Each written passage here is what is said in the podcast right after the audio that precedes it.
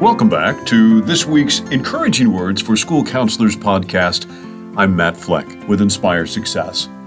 As some of you know, we started these short podcasts last fall as a way to support school counselors and student services personnel in this extra stressful period of COVID when everyone, from students even to ourselves, continue to be challenged by the effects of the pandemic.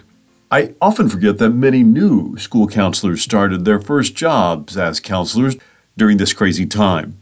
Cal Benazzi in Scottsdale, Arizona, is one of them. He was a counselor intern last year when COVID struck in March, and he could tell a distinct difference in his ability to connect with students. You look at like New Year's Day as a fresh start, and I think in a lot of ways, a lot of kids and even parents look at you know September 1st or the beginning of the school year as a fresh start too. So to be doing things one way all the way more than halfway through the year with only really, you know, what, two plus months left in the school year, I think to make that mental transition was tough for a lot of students. I just, I was definitely able to connect with some, some, but de- definitely not as many students as I have my first year at my school as a counselor. For Cal, being face to face with students instead of virtual greatly improved his ability to connect with his students. It also reassured him that choosing to be a school counselor was the right choice for him.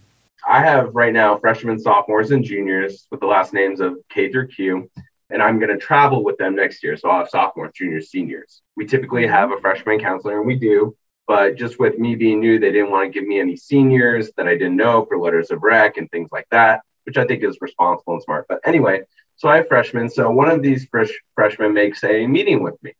And this freshman's not my alpha. Um, she is the freshman counselor's student, and I I caught that right away. And I the day before the meeting, and I let the freshman counselor know.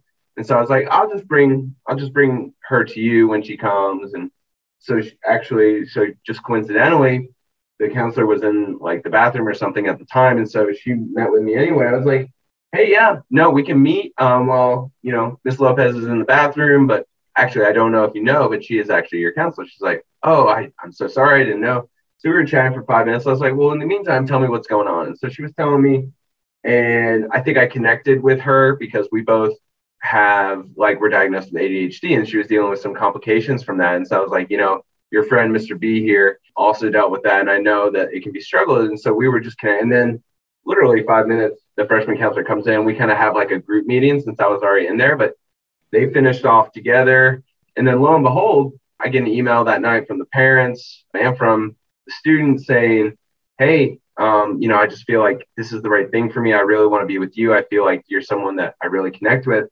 And I think that's something for a, for a counselor that was virtual, didn't have a lot of those wins, didn't have a lot of those moments, those mm-hmm. affirmations like, Hey, you're making a difference. So like student that within five minutes of meeting me asked to switch counselors because they felt there was a connection. Those are those moments where you say, okay, like I'm helping, I'm connecting, I'm making a difference with my students. And so I feel like for me, the confidence was always there that I could do that, but there was never, not never, but there were very few moments last year where there was that affirmation just because, like, no matter how much talking face to face you can do through a screen, it's just not the same as in person.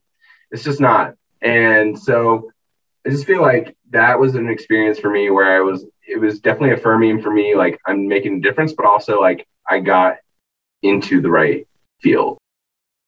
Cal says he has confidence at his core that he can be an effective school counselor, but there were times in the last year when he thought, like many of us, maybe I don't know what I'm doing. So he followed the protocols he learned in his master's degree program for situations such as a student with suicidal ideation and for all the rest that's not covered in college, he simply had to have confidence that he could do it. My um, my senior year in high school psychology teacher, I remember this quote. He said, "Your ability to BS in life is going to be crucial." And not that I think anything that I do is BS, but yeah. I do believe that confidence is something you do. I believe you do have to mm-hmm. fake it till you make it a little bit and, and your students are looking for someone that knows what they're talking about or as, at least acts like they know what they're talking about. They're not going to know when you mess up as long as you deliver things confidently. So I think I think that's something that I tried to communicate with some of my peers. It was like, look, I, I don't have all the answers, but I'm going to act like I do because these students are looking for that. And I think, frankly, some of them couldn't wrap their heads around that. But that's, I mean, everyone's different. That one, that's what makes the human experience so beautiful, you know? If you're a new school counselor or social worker, hang in there.